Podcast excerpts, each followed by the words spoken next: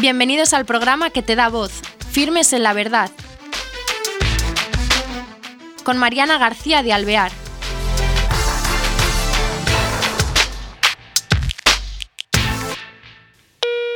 Hola, queridos oyentes. Bienvenidos a este nuevo programa de Firmes en la Verdad. Hoy tenemos a un invitado que nos va a acercar a lo que es hablar sobre la protección al enfermo de terapias pseudocientíficas. Para esto, el Fernando Cervera, que es biólogo, eh, pertenece a una asociación eh, cuyo nombre es APET. Es muy difícil porque termina en TP. Y eh, nos va a explicar de qué trata este tema.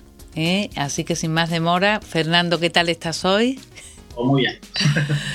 Oye, eh, cuéntanos de qué se trata esta asociación de protección del enfermo de terapias pseudocientíficas. Nuestra asociación básicamente eh, se dedica a intentar conseguir cambios legislativos que protejan los derechos del paciente frente a terapias que parecen científicas pero no lo son y suponen una estafa para el paciente.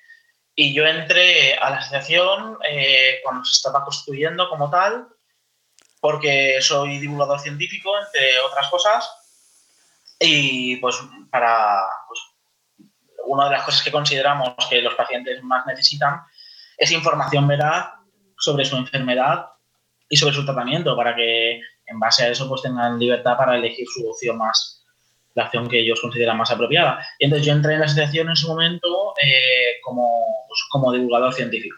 ¿Y esto hace cuánto existe esta asociación? Pues creo que hace poquito hicimos los dos años. Fíjate, o sea, muy nueva, muy nueva. Y desde que empezáis, eh, mm, eh, ¿tenéis mucho movimiento de gente o cómo lo hacéis para informaros también de todo? ¿Cómo os llegan a vosotros los primeros casos de problemas con estas eh, terapias pseudocientíficas? Pues bueno, nosotros los casos nos llegan a través de formularios de contacto que tenemos en Internet, luego verificamos los casos y nos ponemos en contacto con las personas para ver en qué podemos ayudar. Eh, o ya no solamente directamente casos afectados, muchas veces lo que nos escribe, tenemos formularios de contacto para gente que tiene dudas sobre si una terapia es científica o pseudocientífica, es decir, si supone una estafa para el paciente o no supone una estafa para el paciente. Y entonces, eh, pues nuestro contacto con la gente viene de ahí. Somos un grupo bastante numeroso de gente, creo que actualmente estaremos en torno a los 130 afiliados, supongo, más o menos, y gran parte de los afiliados de la asociación, eh, pues hay una parte que son afectados por pseudoterapias, hay otra parte que son sencillamente gente de a pie que cree que, pues, que esta también es su lucha, y luego por otro lado también tenemos mucha gente con formación científico-técnica, que son, que pues somos que a veces que nos encargamos de obtener la información acerca de, de las bases científicas o no de, diversas pseudo, pseudociencias. Ahora quería yo que definieras, para los que nos están viendo, a qué llamas terapias pseudocientíficas. Pues como el nombre indica, pseudocientífica significa eh, que es falsamente científica, es decir, eh, una terapia pseudocientífica es aquella que, a pesar de que no se basa en el conocimiento científico médico, utiliza el nombre de la ciencia o el nombre de la medicina como si realmente perteneciera, como si perteneciera al conjunto de, conocimiento. Eh, sería pues básicamente eh, una práctica que, a pesar de que no es médica ni científica, secuestra el nombre de la medicina y la ciencia para poder presentarse a los pacientes. O sea, en principio empieza desde una base que no es cierta, no es verdad. Se escudan en que son terapias, sin decir lo que es la verdad realmente, para así tener al paciente cogido y con esperanza de algo que quizá no es, eh, no es cierta, vamos. Claro, exactamente. Las pseudoterapias parten de, un conocimiento falso que no está respaldado por ningún, eh, con un conocimiento científico médico y utilizan eso, lo que comentas, el nombre de la ciencia o el nombre de la medicina para venderse a los pacientes. De hecho, al fin y al cabo, gran parte de las pseudoterapias eh, no dejan de ser productos de marketing, básicamente. Entonces, parte de esa, esa apariencia para venderse al, al, paciente, que no olvidemos que estas cosas se venden, no se regalan, eh, estas cosas las venden a los pacientes, pues parte de esa estrategia consiste en tener una apariencia científica y de ahí lo de pseudocientífica. Y ahora quería yo pasar a otro punto más que enumeraras algunas de estas pseudoterapias, porque la gente podrá decir, bueno, en realidad no sé a qué se refieren en concreto. Y entonces, ¿qué nombra alguna de ellas, que la que se utilicen más para que nos situemos?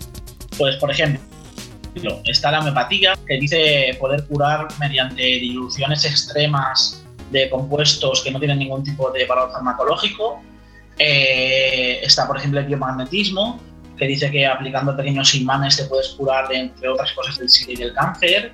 Está eh, el Reiki, que dice que puedes modificar, que los, los, practicantes de Reiki pueden modificar canales energéticos dentro del cuerpo para alcanzar la sanación. Está la, la bioneuroemoción, que es una pseudoterapia que afirma que eh, la enfermedad en sí misma no existe, sino que todo tiene una causa psicológica y que realmente si tienes cáncer es porque has tenido una experiencia traumática y, por eso te, ha ocurrido esa desgracia.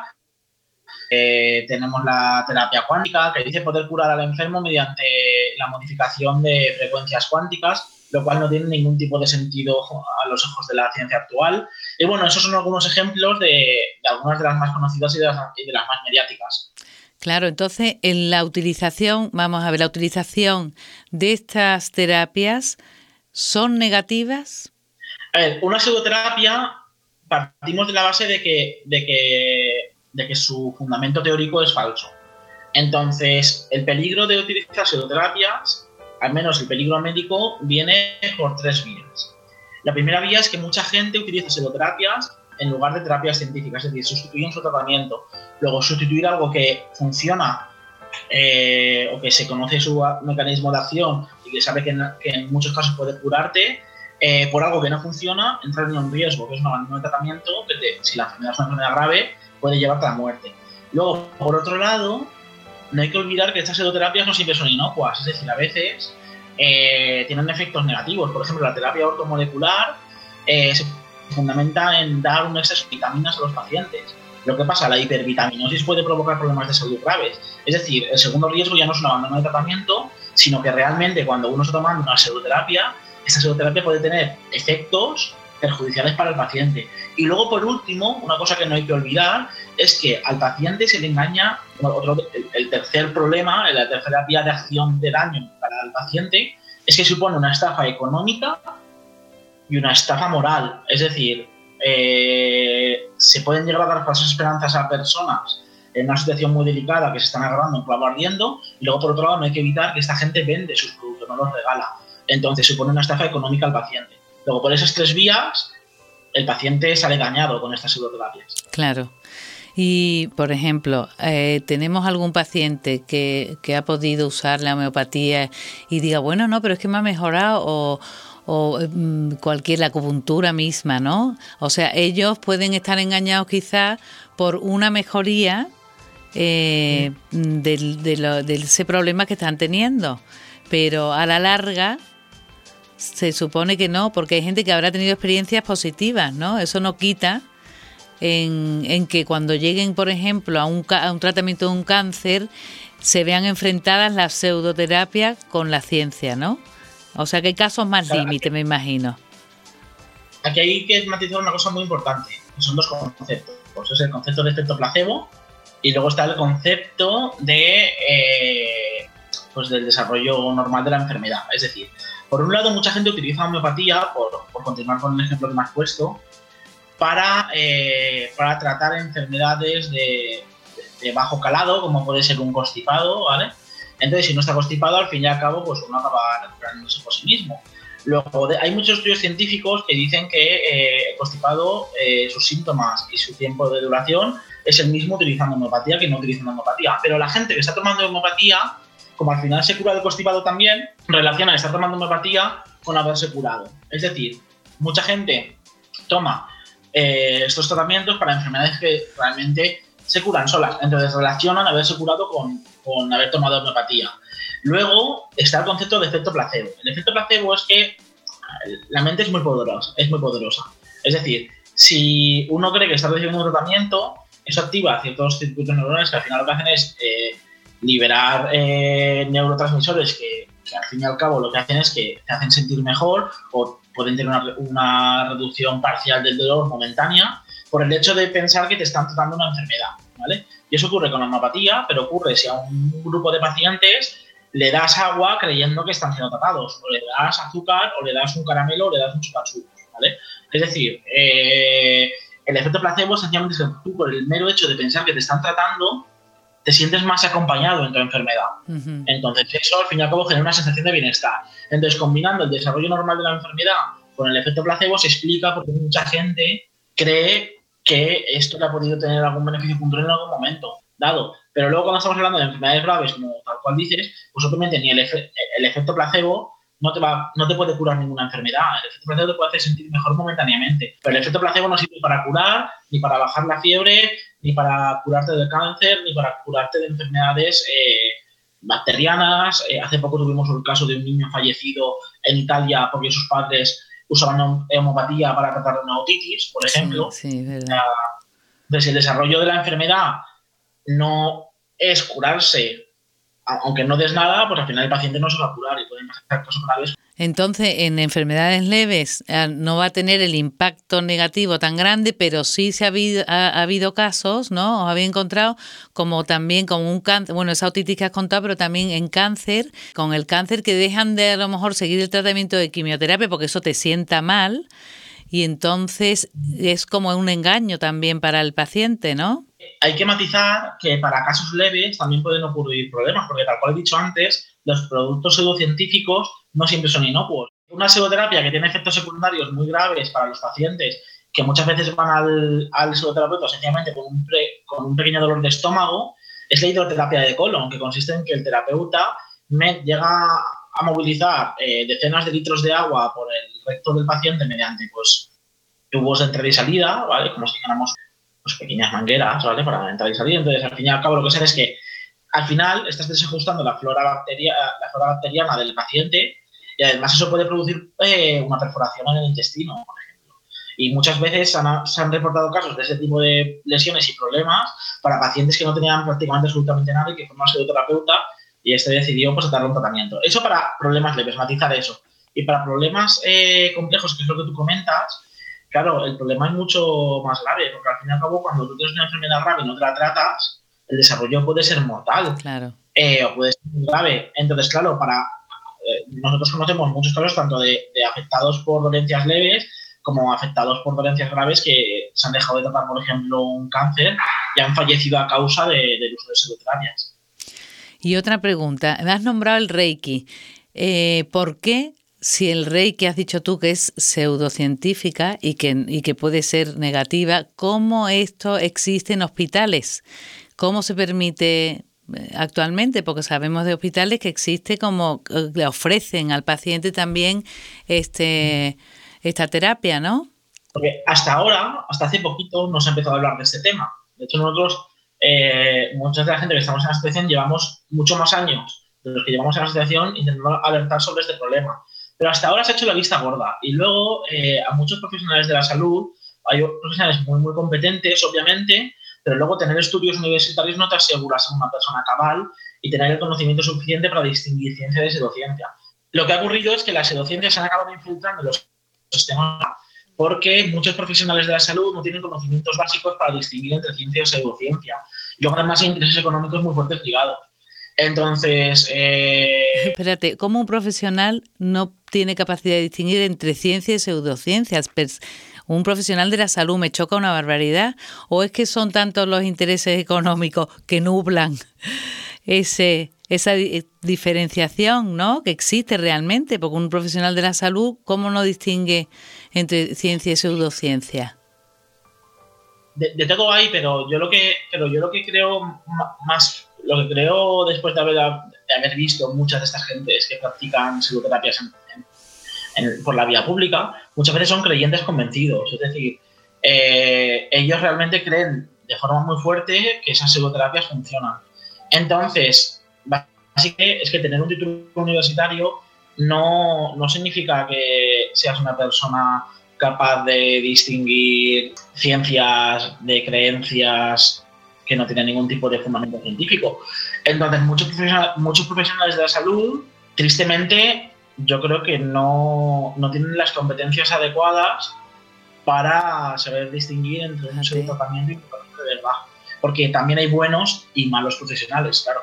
Y entonces, eso, ¿cómo vosotros estáis intentando alertar también, por ejemplo, en los hospitales que existe el Reiki, como le ofrecen como terapia? ¿Qué podéis hacer vosotros ahí? Hemos intentado, estamos reuniendo políticos, estamos intentando concienciar a la gente de los hospitales, a los dirigentes, o sea, a la gente que dirige hospitales, y poco a poco estamos consiguiendo cosas. Mira, te pongo otro ejemplo mucho más sangrante que el tema del Reiki, porque el Reiki al menos es una cuestión marginal en algunos hospitales, no es algo generalizado. Hay, unos, hay unos casos y eso ha saltado a la prensa, ¿vale? Pero la homeopatía, la homeopatía se vende en todas las farmacias de este país. Sí, es verdad. Ya, todas no, casi todas. Hay algunas farmacias que eh, se niegan a participar en el engaño colectivo de la homeopatía. En este caso, sí que hay un problema de intereses económicos, porque la homeopatía sí que mueve muchos millones de euros y al fin y al cabo también forma parte de la facturación de las, de las farmacias normales. Entonces, en ese caso, yo creo que sí que hay un componente de que hay muchos farmacéuticos que hace muchos años que estudiaron, muy, muy claro que es la homeopatía y la venden igualmente, pero luego hay una gran cantidad de gente que tiene farmacias que sabe que la homeopatía no funciona, pero la vende porque la gente se la pide. Es verdad que están muy extendidas porque la misma homeopatía ya, como tú has dicho antes, como hay profesionales sanitarios que en los que la gente confía y dice, bueno, este es médico y me aconseja homeopatía, entonces te confías. Y encima en las farmacias lo venden, es un poco eh, confuso todo, ¿no? Lo que consiguen. Y eh, los intereses económicos, bueno, ellos van em, haciendo ganancias y es lo que les importa, ¿no? Pero qué difícil em, para luchar contra eso vosotros os implicáis porque esta asociación no sé si es sin ánimo de lucro o cómo lo hacéis, cómo os mantenéis, pero qué generosidad, porque esto de ir contracorriente debe ser muy duro, ¿no? Es muy duro sobre todo porque, tal cual dices, nosotros no tenemos nadie, ningún sueldo asociado a, nuestra actividad en la asociación. La asociación, de hecho, por ahora no está ni cobrando cuotas a los socios para mantener la estructura interna. Luego, realmente, lo que todo lo que hacemos, fotocopias, eh, todo, lo que hacemos sale todo de nuestro bolsillo. Y nosotros no tenemos ningún tipo de financiación detrás, es decir, nosotros somos totalmente independientes y no hay ningún tipo de, no tenemos ningún tipo de soporte económico por parte de ni ninguna empresa, ni ninguna institución, sencillamente lo que nosotros aportamos. Y luego, el tiempo que aportamos es el que tenemos, que tenemos nosotros. Nosotros entre los huecos que tenemos en el trabajo, entre eh, los fines de semana, momentos libres, es cuando nosotros nos dedicamos a la asociación. Luego sí es muy duro porque realmente nosotros, al fin y al cabo, no vivimos ni de la pseudociencia, ni de la, ni de la lucha contra las pseudociencias, pero es que nuestro enemigo, por así decirlo, es decir, las empresas y la gente que vende estas cosas y que al fin y al cabo provoca problemas a los pacientes, esa gente sí que vive de ello. Es decir, el día que la homeopatía deje de venderse en las farmacias, yo no voy a ganar ni perder dinero, pero los dueños de las farmacias y las empresas farmacéuticas sí que van a perder dinero. Entonces, para ellos es una lucha, pues obviamente están luchando por ganarse el pan de forma ilícita, pero, pero están luchando por, por su dinero y nosotros no tenemos ningún interés económico en esta lucha. Claro, bueno, vuestro interés realmente es eh, por el paciente. Entonces, eh, hoy día raro, pero existe una honestidad profesional por vuestra parte, ¿no? Y de querer esclarecer lo que es la verdad en eso, lo que tiene que existir en la sociedad, ¿no? Que es una limpieza y el ofrecer la ciencia y no esa pseudociencia. Pero vaya generosidad, ¿eh? Menudo. un ser humano, al fin y al cabo, yo creo que un ciudadano y un puede intentar dejar su sociedad el mundo o su país o su región o lo que cada uno quiera ver, lo puede, puede intentar luchar por dejarlo mejor o por dejarlo peor. Y nosotros creemos en intentar hacer las cosas para bien de no solamente de nosotros, sino de las generaciones que vienen detrás. Y creemos realmente en luchar por los derechos del paciente, porque, porque miren ustedes, es que pacientes al final hemos sido todos. ¿Quién no ha estado enfermo alguna vez? La ciencia no debe ser algo que esté encerrado en su torre de marfil, alejado de la gente, sino la, ciencia pertenece al pueblo. Y el pueblo tiene, eh, tiene el derecho de tener esos conocimientos que la ciencia le puede dar. Y luego tenemos, por otro lado, gente que utiliza el desconocimiento de la población para intentar engañarlos. Entonces nosotros creemos que nuestra obligación para con nuestra sociedad, que nos ha permitido formarnos y que nos ha permitido pues tener ese conocimiento, es compartir ese conocimiento e intentar evitar que la gente llegue a situaciones que incluso le pueden llegar a costar la vida. Y nos quedan ya tres minutos. Eh, quería yo que te dirigieran a los oyentes para, bueno, alertarles tú sobre estas eh, prácticas de pseudociencia, sobre estos ofrecimientos, sobre cómo pueden darse cuenta de, que están ahí, que cómo estar alerta a ellos, cómo mm, protegerse. Pues lo más importante que deben de saber los oyentes es que en este mundo mucha gente intenta engañarnos. Y muchas veces no. Imagine, imagine el oyente que va a comprar un coche. Y cuando va a comprar el coche, imagine que, se subiera al coche, se pillara lo que dice el vendedor de ellos y por sí mismo no intentara verificar lo que está, lo que está comprando. Voy a comprar un coche que no funciona y gastarse mucho dinero. Pues si eso lo hacemos para un coche, ¿cómo lo vamos a hacer para, para nuestra salud? Al fin y al cabo es una de las cosas más importantes que tenemos. Entonces, la forma más fácil de intentar evitar fraudes por parte de, de la gente que obviamente no tiene conocimientos de cualquier cosa es muy fácil. Es en España la sanidad es pública y gratuita. Es decir, pregunten a sus médicos. Si viene alguien y le dice que le va a tratar el cáncer utilizando hierbas o que le va a curar el cáncer dándole vitamina C, que le va a curar un resfriado dándole homopatía, pregunten a su médico de cabecera. Aquí también hay un problema, muchas veces es que, eh, como hemos dicho antes, sí que hay cierto grado de infiltración por parte de las pseudoterapias en los sistemas, de, en los sistemas públicos. Pero eso generalmente, pues la mayoría de médicos son personas honestas que entienden la diferencia entre ciencia y pseudociencia. Pero luego, por otro lado, no está de mal que, por ejemplo, un paciente está intentando vender algo que, que parece maravilloso, que con muy poco te vas a curar de mucho, intente buscar una segunda opinión. Internet también está plagado de páginas web falsas, de blogs de gente que habla sin saber muchas veces. Entonces, entiendo que muchas veces es difícil encontrar información. Así que yo lo que yo puedo recomendar de forma más evidente es que, por favor, hablad con vuestros médicos.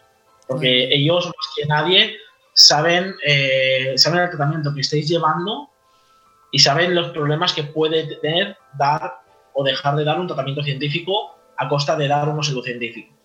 Oye, pues Fernando, muchísimas gracias por tu tiempo, por esa generosidad con la sociedad. Y bueno, con todo que mm, este tiempo es muy importante para nosotros porque nos informa y es verdad como estamos tan eh, muchas veces por pura por el puro buenismo, ¿no? Que te fías de todo el mundo porque normalmente alguien le ha ido bien y tú, dices, ay, pues a mí nos dejamos llevar, pero yo creo que tenemos que poner un poco cabeza, en, sobre todo cuando es con la salud, ¿no? Como tú has dicho antes, que es una cosa muy seria y en manos de nuestros médicos.